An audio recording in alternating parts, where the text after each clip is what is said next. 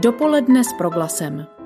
Zajímaví hosté, podnětné rozhovory, duchovní útěcha, ale i čas pro oddechnutí a úsměv. Krásný poslech dopoledne s proglasem přeje v úterý 16. června od mikrofonu Kateřina Rožová. V dnešním vysílání chceme mluvit o otcovství. Co to znamená být dobrým tátou? Jaké nároky tato životní role klade na tatínky v současnosti? U mikrofonu budeme mít postupně čtyři muže a každého z nich budeme zvát k úvaze nad dnešním tématem. Tak doufám a věřím, že pro vás bude následující hodina inspirativní, ať už je vám otcovství blízké nebo ne. No a třeba najdete i nápad, jak potěšit právě vašeho tatínka. Už tuto neděli totiž slavíme Den otců.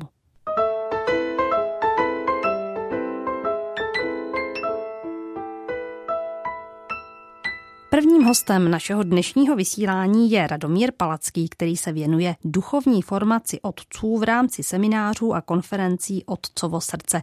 V České republice je zaštiťuje Mládež pro Krista, nezisková misijní organizace, která působí celosvětově a jejíž českou sekci vede právě Radomír Palacký spolu se svou manželkou Janou. Přeji vám dobré ráno. Dobré ráno všem. Jak dlouho už se věnujete formaci mužů, respektive konkrétně otců? Dobrý den, děkuji za, za pozvání.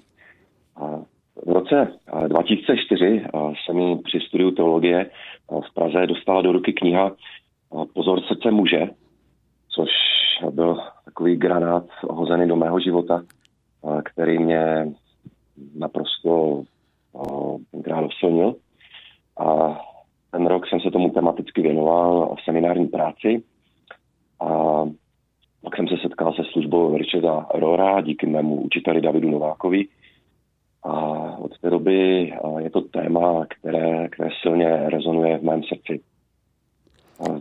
Dříve jsem ve skautu měl, měl jednoho, jednoho vedoucího, který mě doprovázel, stal se mým duchovním otcem, protože se mi věnoval náročných chvílích puberty, kdy, kdy můj vlastní, vlastní tatínek už na mě, na mě neměl, neměl čas a nestíhal a nerozuměl mi. Ale přesto jsem si zejména v poslední době uvědomil, že, že to, byl, to byl hlavně můj otec, který sformoval takový základní, základní pohled na mužství, na otcovství, protože byl myslivec, byl velice zručný, praktický člověk. A zhruba před pěti lety jsem vytáhl ze šuplíku právě některé z těch, z těch věcí, kterými jsem se zabýval při studiu.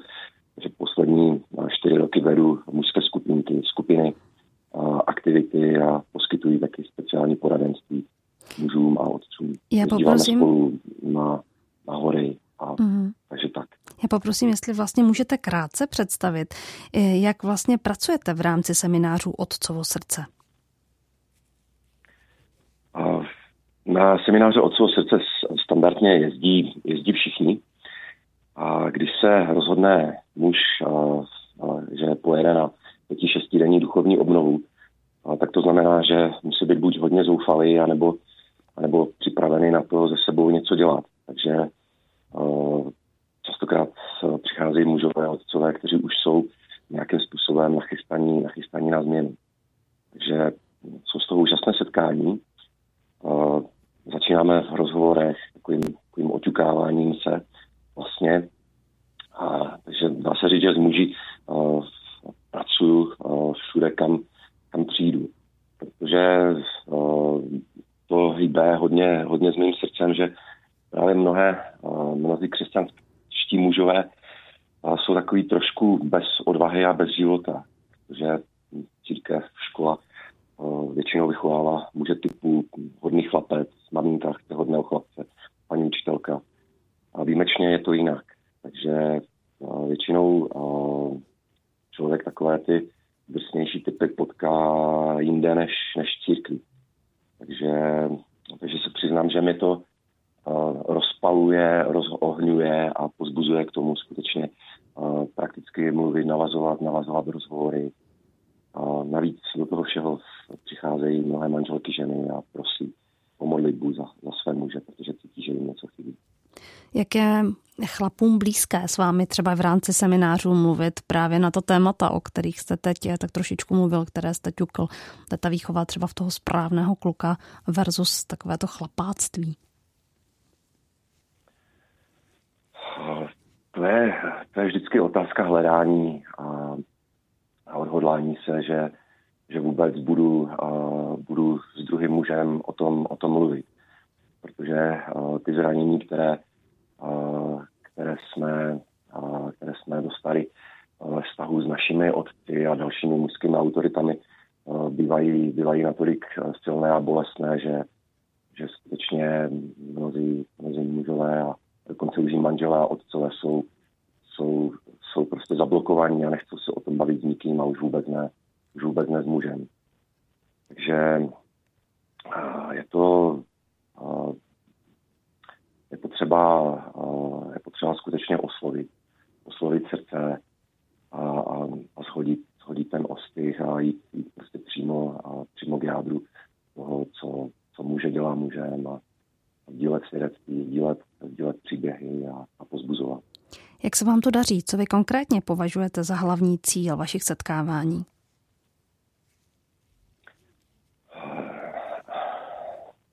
Já použiju takový obraz z přírody, aby eh, starší slon doprovázel mladší slony, eh, aby, eh, aby nebyla trapná mezera mezi mezi těma mladšíma a staršíma klukama, chlapama.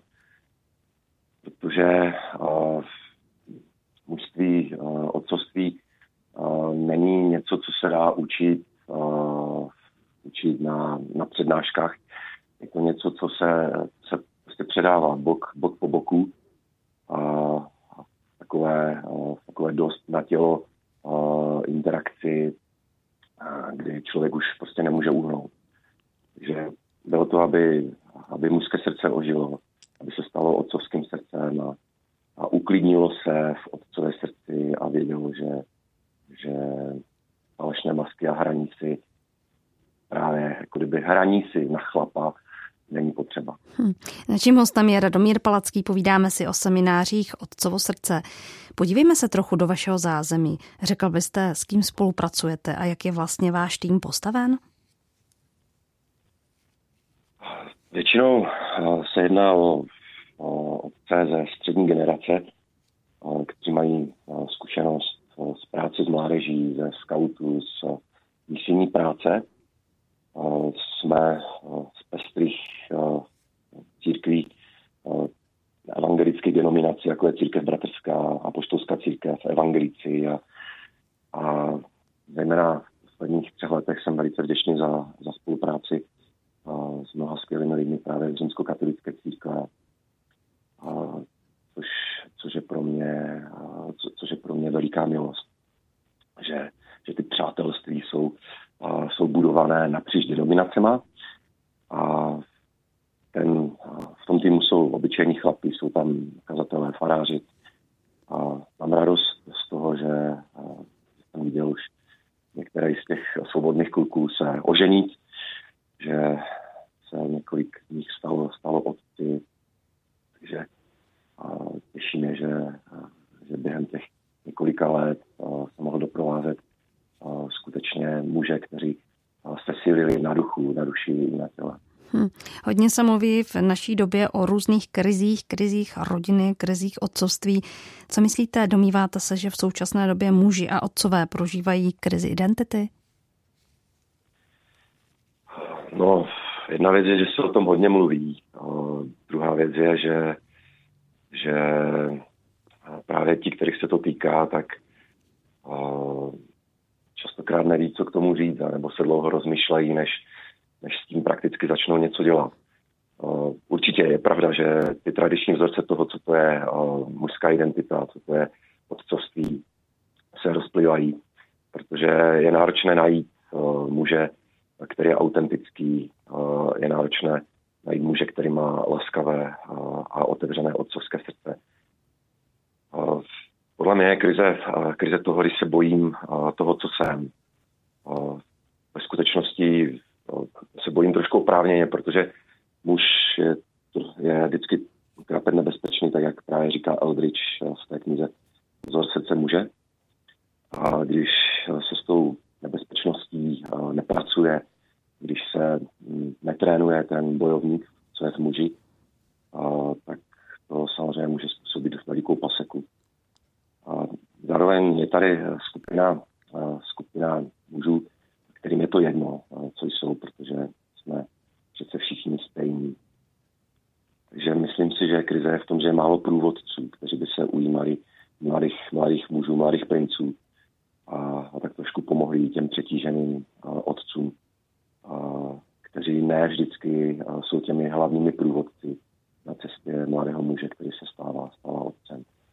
Když působím jako lektor na školách, tak, tak to vidím, jak, jak se ti kluci, teenageři na mě lepí, protože, protože díky bohu něco, něco nesu na svém životě, co, co se jim líbí a, a mám za to, že to je jenom díky Ježíši Kristu, který, a, který mě uzdravuje a znova pozbuzuje, abych se nestyděl za to, za to, co jsem. Protože on se to naučil od svého otce a já se to učím, učím od něho, abych, abych byl otcem. Na závěr vás poprosím, jestli nás můžete pozvat na nějaký z blížících se programů Otcova srdce.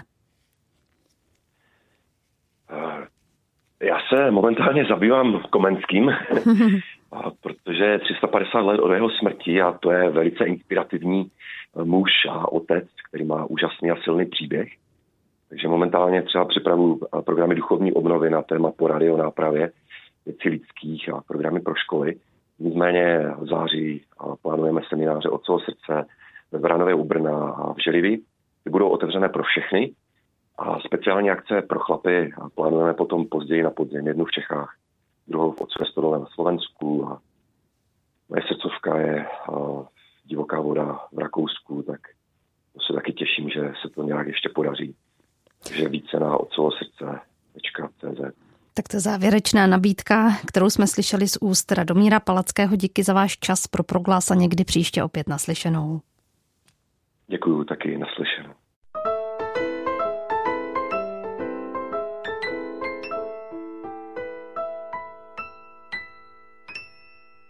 Já jenom připomínám, že posloucháte dopoledne s proglasem. O vztahu mezi matkou a dítětem se mluví stále častěji. Ovšem neméně důležitý je také vztah mezi tátou a dítětem. Vztahu mezi otci a konkrétně syny se pak cíleně věnuje Centrum pro rodinu Litoměřické diecéze, o kterém teď budeme mluvit s mým dalším hostem, kterým je František Růžička. Já vám přeji dobré dopoledne. Dobrý dopoledne tež. Nabídka vašeho centra je opravdu široká. Zmíním manželská setkání, víkendy pro ženy, víkendy pro chlapy, víkendy pro otce s dospívajícím synem. O jaký typ setkání je největší zájem? No tak uh, nedá se říct, že o nějaký konkrétní typ setkání je největší zájem. Já bych řekl, že všechny ty programy máme poměrně rychle obsazeny a uh, samozřejmě záleží, no, ten, například ten otec a syn je vlastně asi jediný v republice, kde to pořádáme, tak tam je ten převis většinou veliký. No. A o tom se právě teď budeme bavit. Moto vašich víkendů pro otce s dospívajícím synem zní, mnoho mužů má děti, ale málo dětí má otce. A tak se tedy ptám, jak vychovávat ke správnému otcovství. No, to je poměrně dlouhý povídání, to by mhm. asi nám ten vstup tam nestačil, ale jednoduše bych se asi vyjádřil slovy, že otec nemusí všechno dělat perfektně, nemusí být morálně dokonalý, ani nemusí být třeba něj chytrý, jak si často myslíme, ale jediný, co on musí, je být si vědom svých kořenů, svého původu a taky svým dětem ukázat, že oni v tomto příběhu mají svoje jedinečné místo a taky svého pokračovatelema. A hlavně dítě musí cítit, že je tu otec pro ně, konkrétně pro to dítě. Jak je to těžké? No je to těžké, protože eh, když dítě pochválí otec, tak je to, se říká pětkrát víc, než když pochválí matka, ale my otcové, nebo my chlapi nedokážeme moc chválit, my na to nejsme dobří, někoho poplácat po zádech a říct, to bylo perfektní, to se ti povedlo. Takže my se to vlastně celý život musíme učit. A proč to také? No, je to zakořeněno, asi bychom řekli z doby ještě, kdy jsme nějak eh, tvořili ty vztahy někde na těch polích a kdy ty agrotermíny určovaly, to, co, co se v té rodině děje. A takže my jsme víc byli zaměření na ten výkon a na to, aby jsme splnili ten úkol a bralo se to jako samozřejmost, ale nebralo se to něco jako takového, za co by bylo hodno pochválit, když bych to tak zjednodušeně řekl. Mm-hmm. Co by mělo být v ideálním případě výsledkem společného víkendu pro otce a dospívajícího syna? Proč to děláte? No tak my se snažíme tím synům poodkrýt to nitro světa těch dospělých mužů, aby poznali, že je to nelehká cesta k plnosti toho mužství a že ani ten jejich otec to na té cestě nemá lehký měli by pochopit, že sami za nějaký čas nastoupí vlastně tu cestu a stanou se stejní poutníky jako jejich otcové a snažíme se jim vlastně dopřát pozornosti i důvěry a uznání toho jejich rodičího se mužství. Otcové naproti tomu eh, by měli pochopit, že snadno v tomto období se udělá ve výchově chyba a ta chyba se často projevuje i do dalších generací. Poslední výzkumy naštěstí ukazují, že když uděláme v raném období na dítěti nějakou chybu, tak se právě v době dospívání vlastně to napravit, ale to se dá jedině tehdy, když se změníme my otcové. No a když se bavíme o tom víkendu, s čím se setkáváte jak ze strany otců, tak ze strany synů? Mají, vzájem, mají řekněme, vzájem o tu jejich vzájemnou komunikaci, případně o pomoc s touto komunikací? No, a když se ty synové už rozhodnou s tím otci k nám přijet, tak eh, je to ten první asi předpoklad, že ten zájem mají. A potom my už samozřejmě pomocí uh, programu se snažíme navést, aby, když to řeknu, jsme dostali k sobě, aby jsme pomocí otázek a podobných a, a, a společné procházky a tak dále a tak dále, vlastně kde plní určité úkoly, tak aby se naučili spolu v tomto období toho komunikovat. No. Co považujete za ideální, když se takového víkendu účastní otec z více syny, nebo naopak je důležitý ten individuální prožitek mezi otcem a jedním synem? Já sám mám dva syny a eh, než jsem začal na ten program připravovat, tak jsem opravoval dům a na ten dům, jsem měl výčitky, že si klukům se malo věnuju, tak jsem je bral sebou. Ale když tam byli oba dva, tak nastal problém, že oni tam blbli, ničili tam věci a v podstatě se neudělalo vůbec nic. Tak jsem pochopil, že to nejde takhle, tak jsem začal brát ty kluky každého zvlášť. A takže tuhle tu zkušenost jsem přetvořil i do toho programu a každý otec se musí dát jenom jednomu synovi, protože některý otcové mají třeba pět těch synů nebo mají dvojčata, tak vždycky říkám, i to dvojče jedno je starší. Tak ten, ten nejdřív to starší, příště můžete jít s tím mladším dvojčetem. Důležitý je, aby ten otec tam byl jenom pro toho jednoho syna. To je, myslím, základ. Není možné tam být najednou pro dva nebo více synů. Už jste to naznačil, ale budu chtít konkrétnější odpověď. Jak moc je podle vás důležitý vztah mezi otcem a synem? Pro současnost, pro budoucnost? Na čem stavíte? No, ten, tento vztah je, řekl bych, velice základní, protože jestliže si ho nedokážeme vyřešit, většinou to dneska řeší, protože pracují s muži, muži třeba v tom krizi střední věku kolem 40 let, ale jestliže my nedokážeme odpustit svému otci, tak nikdy se nestaneme zase my dobrými otci. To znamená, že my musíme pochopit, že ten otec nemusí udělat všechno správně, ale že prostě třeba například měl taky nějaký handicap, že ho nikdo to nenaučil, že mu nikdo nevysvětlil, že by se třeba ten otec měl věnovat svému synovi, protože ten otec musel třeba zajistit obživu té rodiny a bral to jako prioritní. Myslel si, že když ta rodina se bude mít jakž tak v pořádku po té materiální stránce, takže všechno bude v pořádku. Ale pak často samozřejmě my otcové zraňujeme ty své syny a ten syn musí to zranění tomu otci odpustit a, a to, jestliže nedokáže, tak vlastně nikdy nemůže, jak říkám, dozrát a dospět taky on ve otce, když to tak zjednodušení. Hostem ve vysílání proglasu je František Růžička z Centra pro rodinu Litoměřické diecéze. Věnujete se podpoře rodin už od roku 1993 a protože i otcové žijí ve vztazích, tak mě logicky zajímá, jak se od té doby naše rodiny změnily, proměnily. Co pozorujete? No takže ta funkční rodina se zase tak až nemění. Jo. Často se uvádí, že sice, že polovina manželství se zvádí, ale dle statistik, které mám k dispozici, je zatím 76% rodinných domácností tvořeno úplnými rodinama a z nich je 88% založeno vlastně na manželství. Co je trochu problém, že uh, vlastně ty lidi vstupují do toho manželství naprosto nepřipravený a takže když prostě nastane první krize, tak mají pocit, že je konec toho jejich vztahu. No. Co plánujete v nejbližších dnech? Jaké programy nabízíte? Pokud se tedy budeme bavit o tématu otce a syna, tak co konkrétně čeká, kam se mohou přihlásit? Tak, eh, my vždycky eh, pracujeme dlouhodobě s těma otci i synama a takže u nás se hlásí vždycky na 30. ledna, vlastně v 19 hodin na Dona Boska, na víkend, který se koná až na podzim. Jo? Takže to je hodně dopředu, protože my komunikujeme potom pomocí mailů, oni mají za povinnost si přečíst nějakou knížku nebo nějakou část knížky. A takže letos vlastně ta první, bychom řekli, vlna proběhla už, ale protože do toho sáhla ta pandemie, tak taky se mi odhlásili některý otcové, který třeba žijou ve světě a nejsou si jistí, že toho světa by se dokázali s těmi syny sem do Čech dostat. Takže v podstatě na podzim ještě pořád na našich stránkách www.centrumprorodinu.cz je vysí ta nabídka a ještě si myslím, že uh, takový dva, tři náhradní dvojice, když by se přihlásili, takže by se dostali, protože těsně předtím potom je nějaká lidská nemocnost nebo prostě někomu přijde nějaká směna do toho nějaká pracovní povinnost a nemůžou jet. Takže my jsme schopni zorganizovat ten víkend pro 30 dvojic a v současné době mám 29 dvojic přihlášeno, protože právě se tři právě otcové ze syny odhlásili z toho světa, jak říkám. Takže možná dobrá zpráva pro někoho, kdo nás teď poslouchá, může se eh, přes vaše internetové stránky přihlásit. Naším ano, hostem, podívat, ano, přihlásit. Naším hostem byl František Ružička z Centra pro rodinu Litoměřické diecéze. Moc vám děkuji za čas a přeji všechno dobré. Naslyšenou. Dopoledne s proglasem.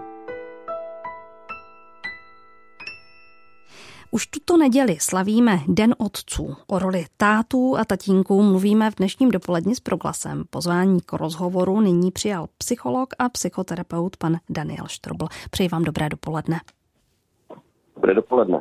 Začnu jednou osobní otázkou. Co myslíte, je důležité podobné dny, jako je právě Den otců slavit, připomínat si je? Určitě, já si myslím, že vždycky je dobrý důvod slavit v podstatě cokoliv, protože to je jako příležitost nějak se potkat s lidma, připomenout si, že jsme a strávit hezký den, takže v podstatě je dobrý slavit. Dobrá a den odsuduj násob, protože i já jsem otec. tak blahopřeji. Kým si myslíte, že pro dítě tatínek, jaká je jeho role v rodině? Uh, to je otázka, která se historicky pochopitelně mění, ale přesto jsou některé konstanty, které vycházejí už z té samotné biologie. A nutno dodat, že nebo nutno říci, že pro dítě ten otec začíná být zajímavý až tak zhruba v tom půl roce, roce. Do té doby eh, to dítě, to, to, to novorozeně nebo to batole vnímá toho otce jako jakousi bytost, která tam vyskytuje, ale samozřejmě podstatná je matka.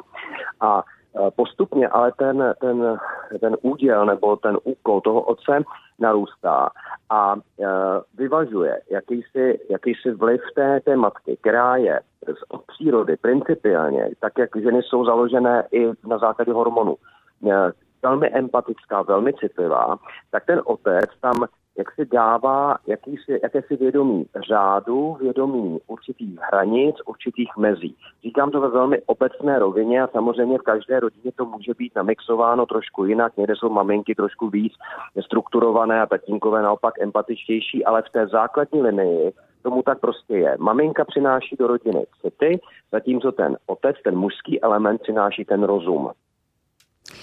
Jistě byla situace jiná v době, kdy muži pracovali na poli, živili se jednoznačně eh, tak tímto způsobem rodinu, synové jim možná pomáhali a tak dále. Bylo to takové jako jasnější, co ten tatínek dělá, kde je, jak tráví den.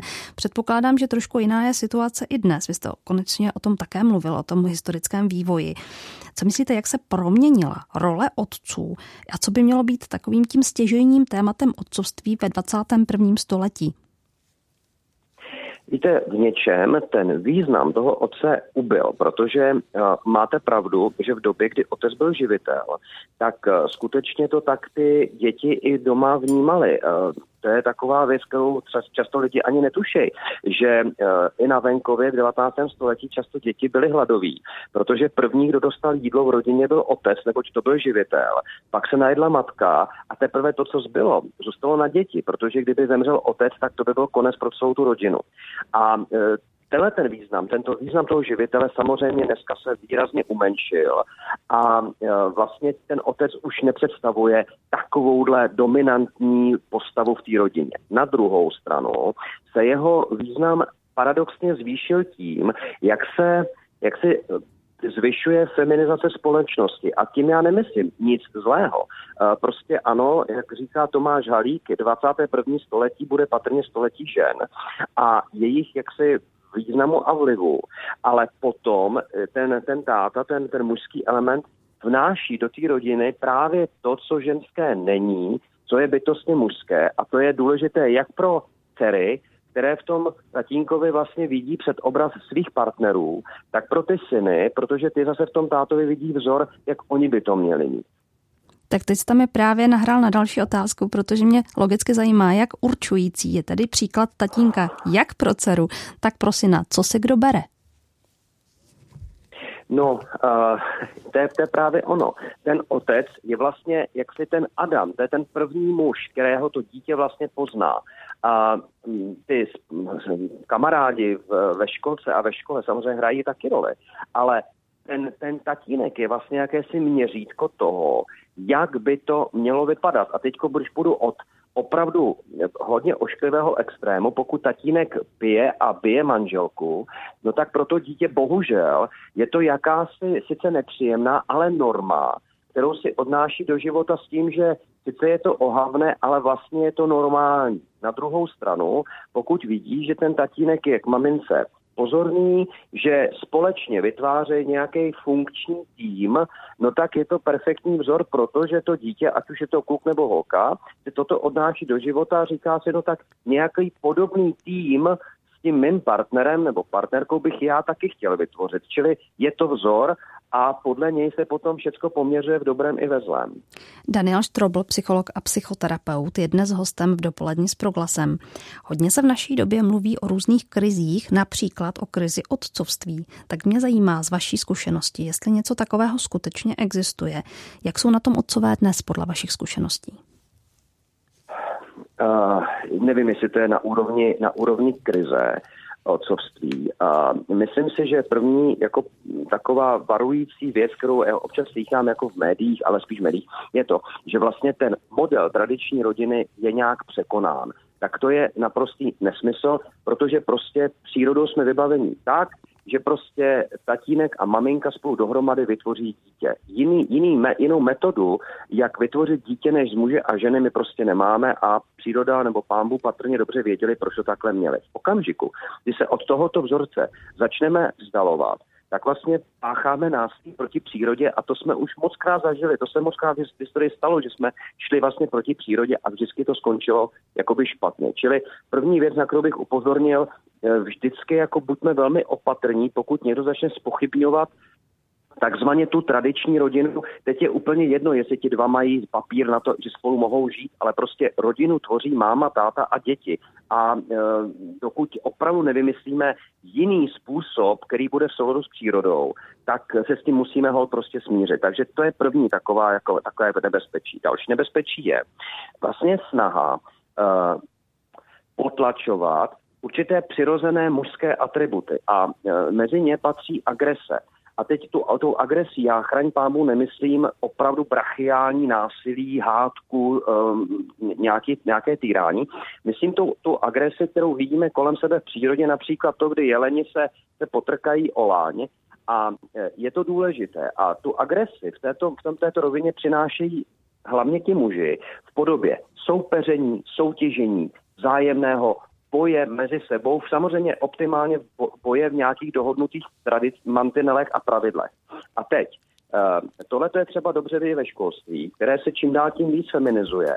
A je sice atraktivní pro holčičky, ale stává se méně a méně atraktivním pro kluky. Takže ty kluci se v té škole nudějí, protože tam nemají možnost vlastně přirozeně vybít tu svoji agresi. A eh, důsledkem je toho, že vlastně od 70. let přichází na vysoké školy méně a méně kluků, protože je ta škola prostě nebaví. A to je jakési potlačování toho mužského principu ve smyslu, žádnou agresi tady nechceme, žádné soutěžení tu nechceme, co kdyby někdo prohrál a byl potom smutný, ale takhle život nefunguje. Potom ti lidé vstoupí do zaměstnání, kde neustále je nějaká soutěž. Znovu říkám, ta soutěž musí být v dohodnutých pravidlech a musí být spravedlivá, ale je to soutěž. A na to, jak obstát v té soutěži, na to nás právě připravuje ten mužský princip. Oni to ženy můžou někdy jaksi suplovat, ale je to něco, co, je, co máme od Pána Boha my, chlapi, a ženy naopak mají tu spolupráci, což je taky super věc, ale musí to být obě věci. Jakmile vypíchneme pouze tu spolupráci a tu soutěž zdáme stranou, tak děláme velikou, velikou chybu, která s námi Zeptám se ještě na jednu související věc. V řadě kultur se vlastně chlapec stal mužem po překonání nějakého zásadního iniciačního rituálu, třeba ulovil divoké zvíře nebo vybojoval nějaký boj, mm-hmm. případně později třeba vojna. Co je dnes takovýmhle vstupem do dospělého mužského života? Oho. Eh, my tyhle ty rituály iniciační jsme vlastně tak jako odsunuli kam si zase dopryč, že přece už nejsme, nejsme barbaři, ale oni se dějou. Oni se bohužel dějou v takové té eh, nestrukturované podobě. Takže eh, ty kluci, oni je potřebují. Oni potřebují si šahnout na to, že teď jsou dospělí. No, takže bohužel to někdy jsou věci typu, že rychle jedou autem, překonají nějaké, nějakou riskantní věc, nebo se pustí do nějaké takzvaně dospělé riskantní e, aktivity, ale můžou tam samozřejmě být i ty, já nevím, drogy nebo, nebo něco jiného sociálně nežádoucího. Čili my jsme tyhle ty iniciační rituály e, vlastně tak jako, jak říkám, odsunuli stranou a Uh, oni tady byli ale ještě do nedávna. Mimochodem jeden z takových iniciačních rituálů, o kterém se opět nemluví a, byl, a je tabu, ale byl ještě v 19. století, že například to byl otec, kdo eh, jak si uvedl syna do sexuality tím, že, mu, že ho prostě vzal do veřejného domu. I to byl druh iniciačního rituálu.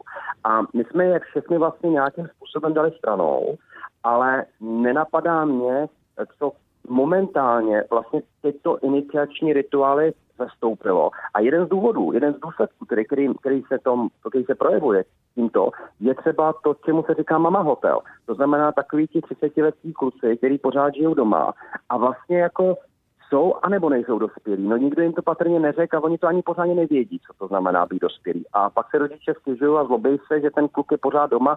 No, nemůžeme se divit.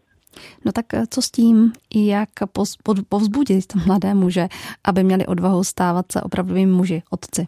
Hmm.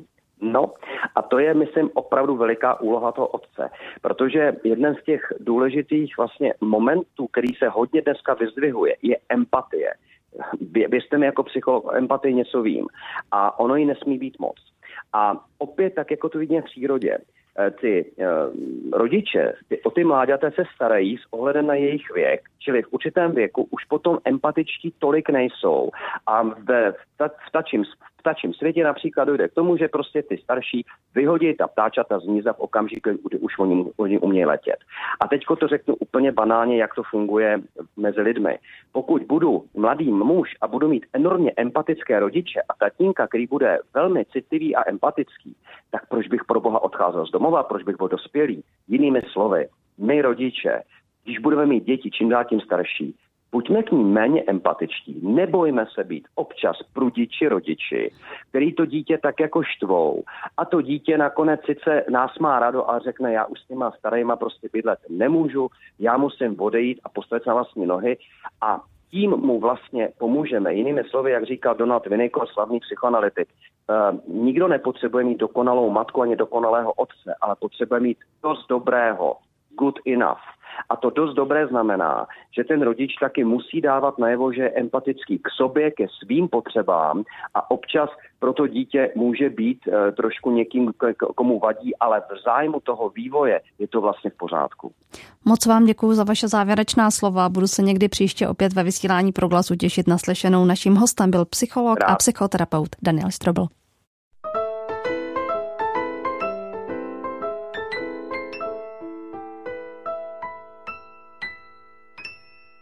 Tematický program věnovaný Dnu otců završí táta, který byl se svou dcerou na rodičovské dovolené. Teď právě voláme do Českých Budějovic, abychom si pohovořili s panem Petrem Míchalem.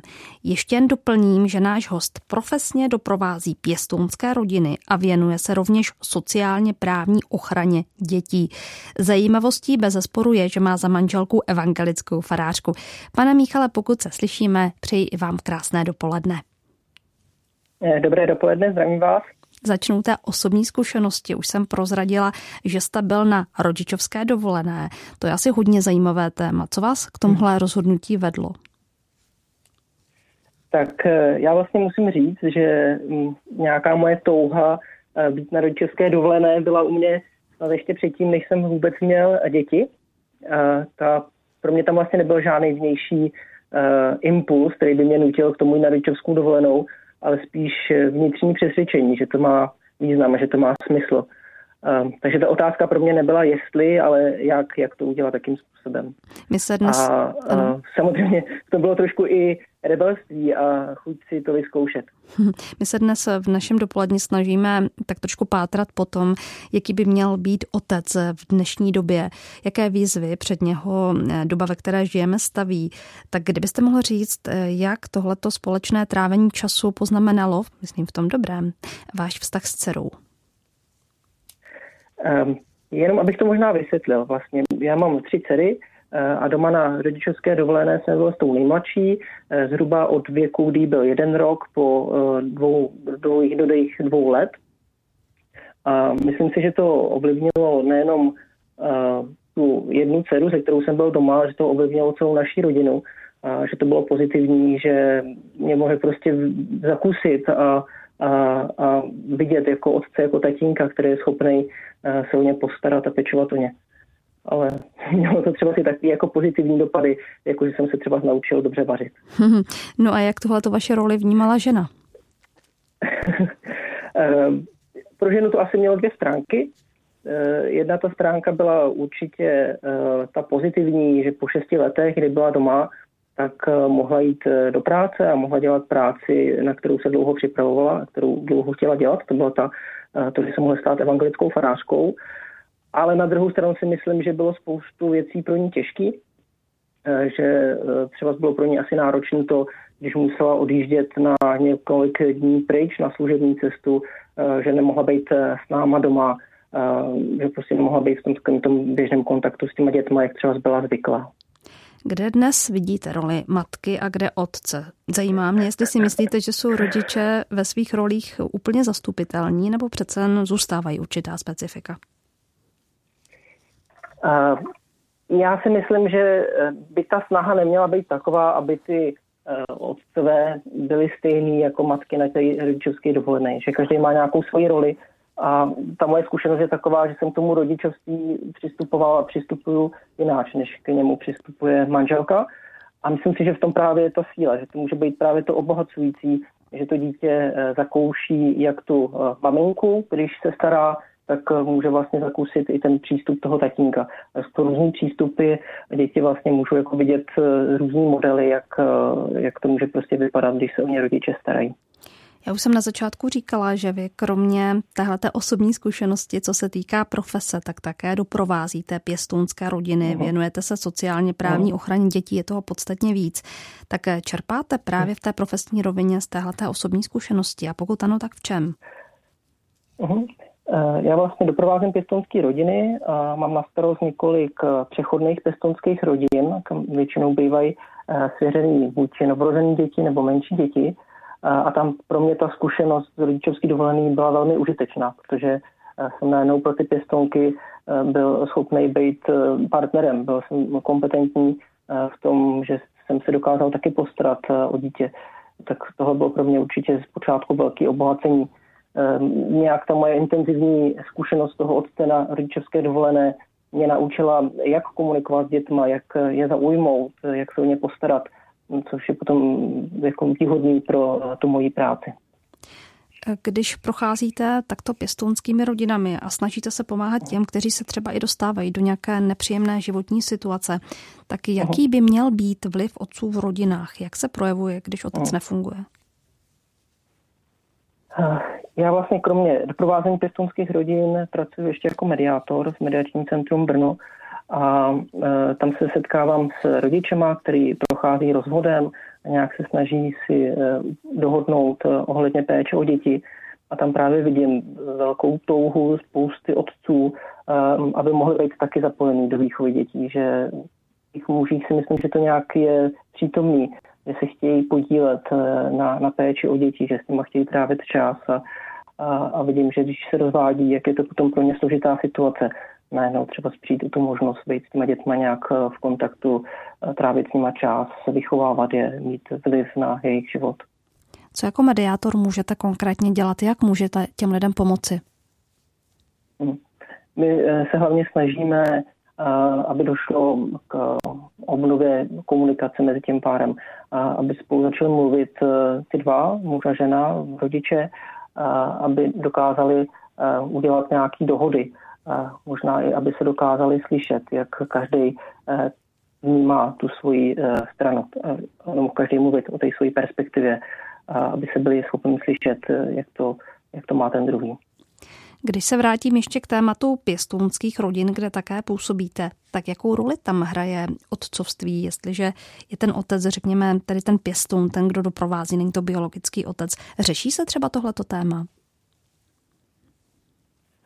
Uh, určitě, se, určitě se řeší, je to významný, protože já si myslím, že i u těch pěstounských rodin uh, je strašně důležitý, aby tam ten uh, otec byl přítomný, aby byl zapojený do výchovy, aby to nebyla jenom prostě ta v vozovkách práce, kterou má dělat žena, ale aby se pracovalo s tou rodinou. To znamená, že když vidím rodinu, kde je ten pěstoun hodně aktivně zapojený do té péče, tak vždycky vidím, jaký to má obrovský pozitivní vliv na ty svěřené děti.